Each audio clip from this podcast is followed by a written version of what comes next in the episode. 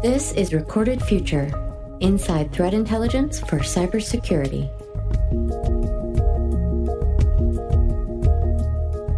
Hello, everyone, and welcome to episode 122 of the Recorded Future podcast. I'm Dave Bittner from the Cyberwire. Recent protests in Hong Kong have highlighted a growing trend in online influence operations, in this case from mainland China. Officials there have been using Western social media platforms to influence public perception of the Hong Kong protests. Those social media platforms have, in turn, shut down accounts they've determined are posting what they call inauthentic content. Researchers in Recorded Futures Insikt Group have been analyzing these attempts at online influence operations and have published a report titled Chinese State Run Media Seek to Influence Perception of Hong Kong Protests. Priscilla Moriuchi is head of nation state research at Recorded Future, and she joins us to share their findings. Stay with us.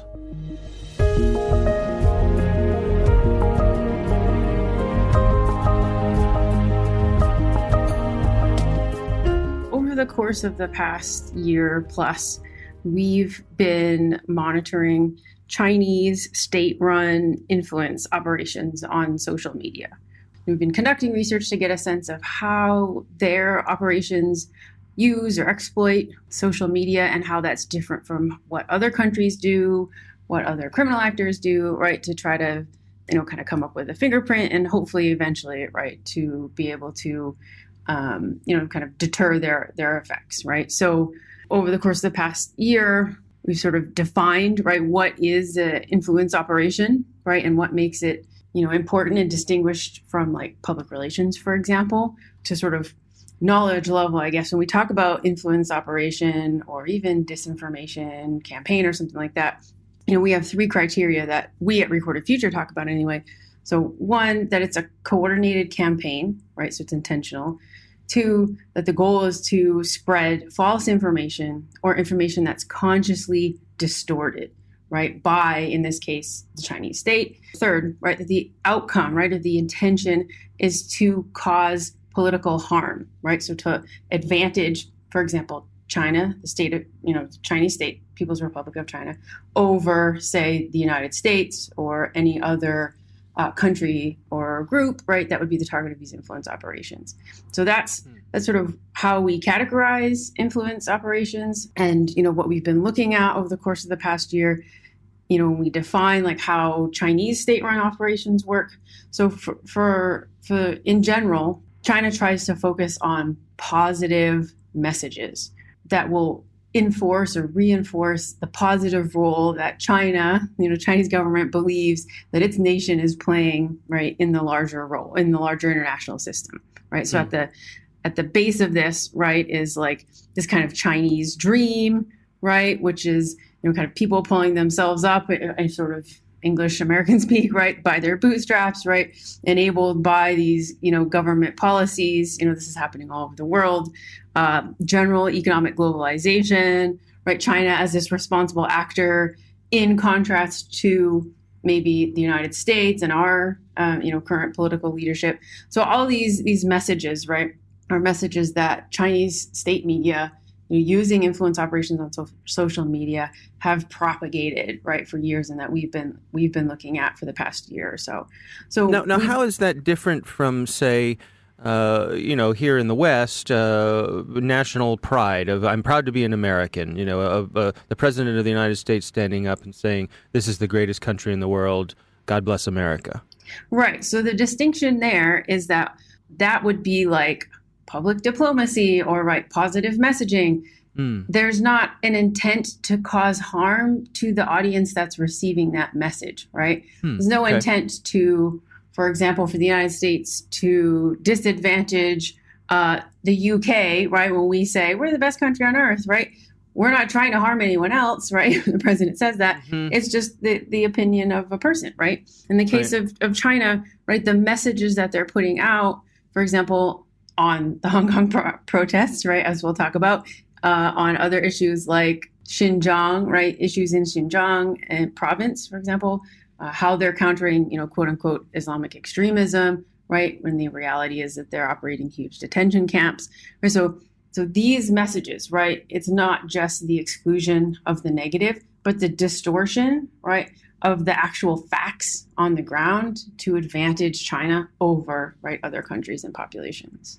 So, sort of a, an Orwellian kind of uh, element to it. Is, is that would be a fair way to describe it? Yes, it is, and and even more Orwellian, right? Is that the the goals, right, of these campaigns? They're coordinated by a propaganda ministry, right? So there's no that's what it's called in China, the Ministry of Propaganda. Right? So there's no hiding, right? Or there's there's there's an acknowledgement, right, by the Chinese government from the very start, right, that they are trying to put out right disinformation and propaganda, right to leverage the uh, you know this message right and and sort of cause harm and degrade others and is it a, a side effect of uh, the structure of their society that um, you don't end up with opposing voices yeah I, I, would say it's the structure of the current government right yeah. and how the state and the party run right the the nation the people's republic of china right is a a repressive, right, to be completely honest, right, a repressive regime that suppresses alternate viewpoints.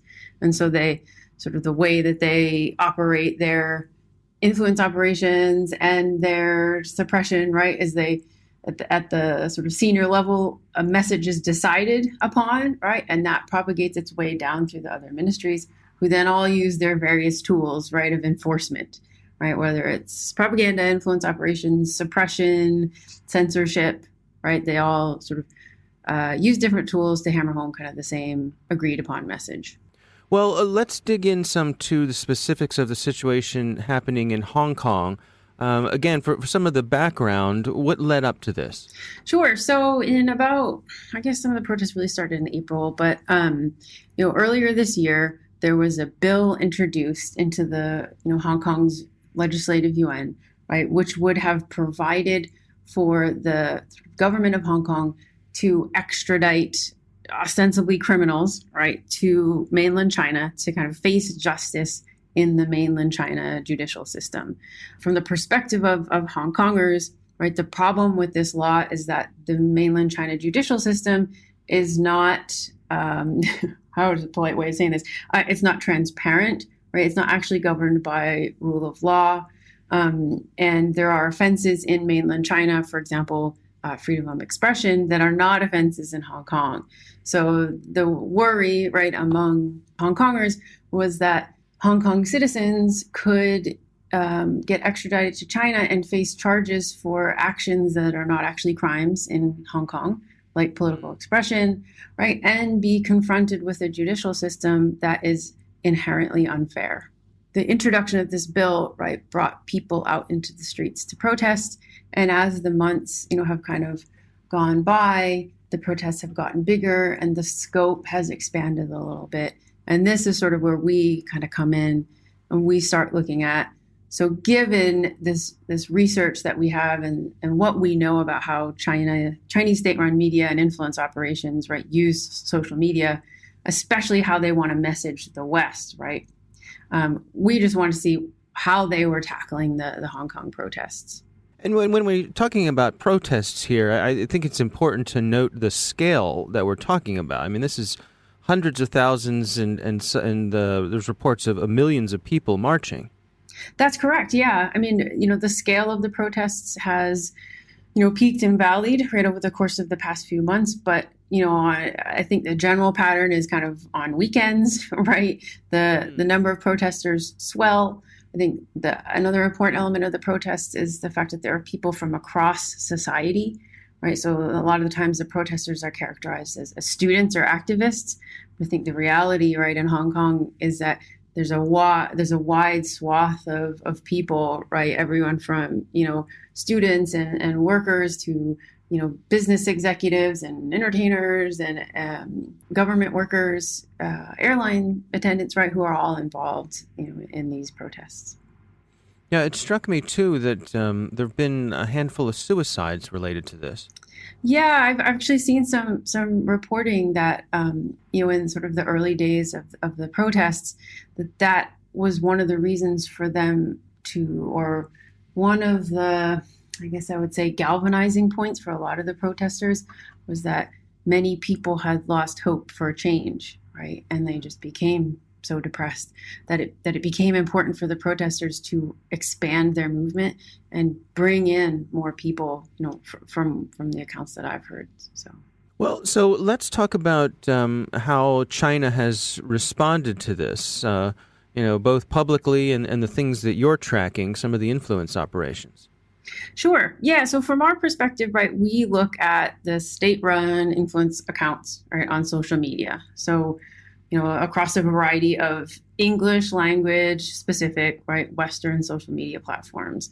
And I, I want to make that distinction because there's, you know, the information environment on Chinese social media platforms is controlled by the government of China. And it's a very different methodology, right? It's a very different audience than what we see in sort of the English language sphere. So, first is that, you know, even though the protests really started in April, right, state run media largely ignored Chinese, you know, mainland state run media largely ignored the protests in Hong Kong and any discussion of the extradition bill or anything around those until specifically June 9th. And so, June 9th and 10th was a period of a couple of days um, when, as you were sort of talking about before, the numbers of people right involved in the protest began to swell significantly, and when really some of the first, as we call it, like violent tactics, right, were were employed, you know, by the the police and also on, I guess you could say on the protesters' side as well. So we have that. So first, you know, all the protests were going on for months before then state media ignored him, right? It wasn't part of anything they were talking about, whether positively or negatively, right? Up until that point. Um, after that point, though, we we used one of these tools called sentiment analysis, right? And what that does is essentially assign a number value, right, to um, the sentiment expressed in a, a social media post. So you know that's it's done based on you know the use of specific words right? In association with other words and terms in a post right? And it's it's just one kind of scientific tool right? Um, that you can employ. It's not the the be all end all right? But we we use that to analyze the sentiment right that these chinese state-run influence accounts were trying to portray right to western audiences. And what we found is that while there's been a focus on like the negative content coming from these accounts, like you know, calling the protesters uh, near or the acts of protest like near terrorism, for example, or other sort of uh, inflammatory remarks about protest actions, by and large, right, Chinese state-run influence accounts are walking this fine line between maintaining this positive image of you know the Chinese government right, as a positive actor and influence that supports the Hong Kong government, and obviously conveying the way that they feel about the protests, which is negative, of course. Hmm. Um, so we have this balance in which, in which um, we can see that like many of the negative, what the uh, what we would consider like negative posts, right, um, or negative comments about the protests, were kind of counterbalanced by supportive messages for the Hong Kong government or like positive images in those messages themselves. So it's not just this kind of like coordinated state run campaign, right, designed to impugn right the Hong Kong protests and you know these movements at any cost using this wide range of kind of violent or condemning rhetoric that's not the case, right? What we see hmm. really state media, state media walking this really fine line, and sometimes they fail, right? and hmm. sometimes they succeed in trying to present themselves, right, as overly support or broadly, right, supportive of the Hong Kong government, right? We support Hong Kong government and their efforts, right, to uh, you know bring back law and order, right, to uh, the streets and you know rebuild the Hong Kong economy, right, after these the damage from these protests, you know, while at the same time, right, messaging, right, that the protests are right bad for Hong Kong's economy, right, mm. um, their protesters are not following the laws, that that sort of thing. Yeah, I mean, I've I've even seen that. Uh, you know the difference between the, the, the protesters themselves, who of course refer to what's going on as protests, and uh, the government referring to them as riots. Right, exactly, and that's that's one of the things that you know is not always picked up in sentiment analysis, right? Like, mm. the difference between calling something a protest or a riot can be uh, one of perception, right, as opposed to uh, something you can quantify easily with with numbers. Um, but again, we you know we, we rarely in the, in the sort of social media protests that we or posts that we analyze, we, we don't really see them state media referring to the you know protesters you know in a as you know sort of democracy protesters, right? Um, mm-hmm. But mainly touching upon right, the acts of violence, right? The sort of heroic acts of the police forces, um, the damage, right, that these protests are causing to the Hong Kong economy, uh, the victims, right, who are the the population of Hong Kong, right, and the innocent police officer just trying to enforce order, you know, those type of things. I see. Now, in terms of what's going on on social media, we've seen reports that um, some of the platforms have been shutting down what they call inauthentic accounts. What are you tracking there? Yeah, so I mean that would be what we would call kind of the covert side of influence mm-hmm. operations. Um, and you know, there's a lot of reporting and study again on sort of the covert side of influence operations in Chinese state-run and Chinese language social media, but largely in, in English language social media, we have a much less definite idea of what a covert right uh, Chinese influence operation would look like on social media. And I think to a certain extent, uh, YouTube and Twitter and Facebook, you know, they're all trying to address right this issue of, of sort of inauthentic content, right, in which mm-hmm. you know there's a there's a person behind a keyboard or maybe it's a program propagating content that is not truly who that person is right? In this case you know there have been sort of scattered accounts that reports that some of the accounts that Twitter has suspended are not were not actually you know Chinese, right? Actually run by Chinese influence, you know, bots or or Chinese uh, people tied to the Chinese government. You know, I think there's not a clear line, and they didn't really provide any evidence as to why the content providers determined that these were all Chinese state-run accounts you can't really see it by looking at the, the content, you know, that they or the messages, right, that that the providers, you know, published. So we're looking at those accounts, you know, for to sort of try to build out, right, what does the Chinese state-run covert influence operation look like, right? And how do you tie them back to the Chinese government? Um, and that the the sort of the latter two are are just not clear, right? How the the content providers really determined, right, made these determinations. So, where do you see this heading? Is is there a clear direction? Is I mean, is this the shape of things to come? Do we expect that the platforms are going to continue to clamp down on this? Do we expect that uh, the governments are going to continue to use this as a, an effective way to uh, amplify their influence operations? Oh, certainly. For the latter, yes. I mean, we see the use of social media influence operations expanding hugely, right, across nations, um, even into the, the criminal sector, right, as well. Um, so using social media, right, as a way to uh, disseminate, right, disinformation or messages or false information, right, we see that as certainly continuing because it has an effect, right? What the actual effect is, right, um, is still hard to quantify, you know, from a research perspective, but but it certainly does have an effect, right, at amplifying messages. So that's first. Yes, we definitely see that happening. Mm. Um, second, you know, from in terms of the the content providers and the platforms, you know, again, a number of those platforms have also taken a, an interesting tact, which is to prevent some of these state-run media sources, right, state-run influence accounts from purchasing advertisements, right, on their platforms. So I think that's a really interesting step because you know we've shown that, for example, uh, Chinese state-run accounts actively purchase ads on these social media platforms and promote these again, you know, dishonest, right, and and one-sided, um, you know, perspective um, and that it's very difficult to properly identify for users, right, and readers of that content. One, who the message is, who's exactly paying for the message that they're seeing, how it's um, manipulative, right?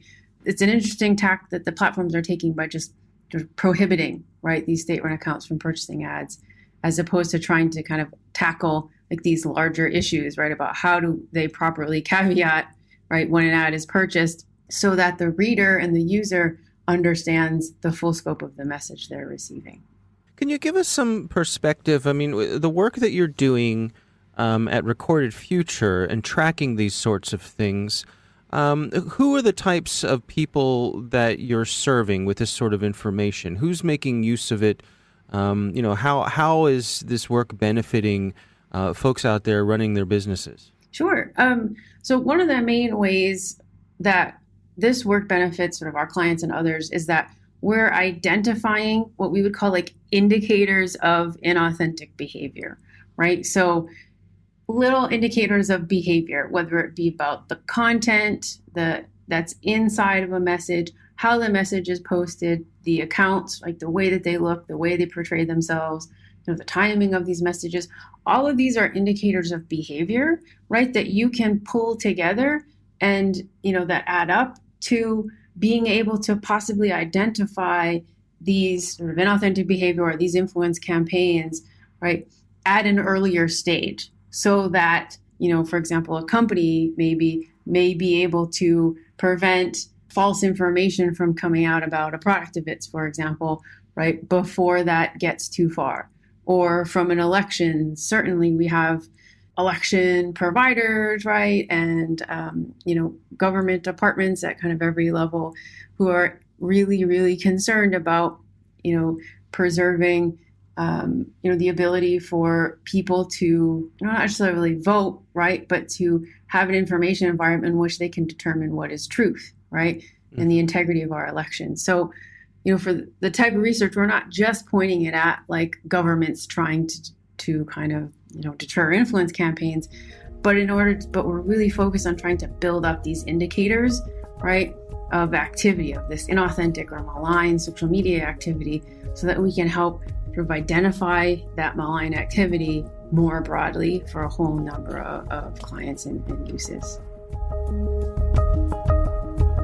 our thanks to Recorded Future's Priscilla Moriuchi for joining us. There's a report on the Recorded Future website titled Chinese State Media Seeks to Influence International Perceptions of Hong Kong Protests. Don't forget to sign up for the Recorded Future Cyber Daily email, where every day you'll receive the top results for trending technical indicators that are crossing the web, cyber news, targeted industries, threat actors, exploited vulnerabilities, malware, suspicious IP addresses, and much more. You can find that at recordedfuture.com/intel. We hope you've enjoyed the show and that you'll subscribe and help spread the word among your colleagues and online.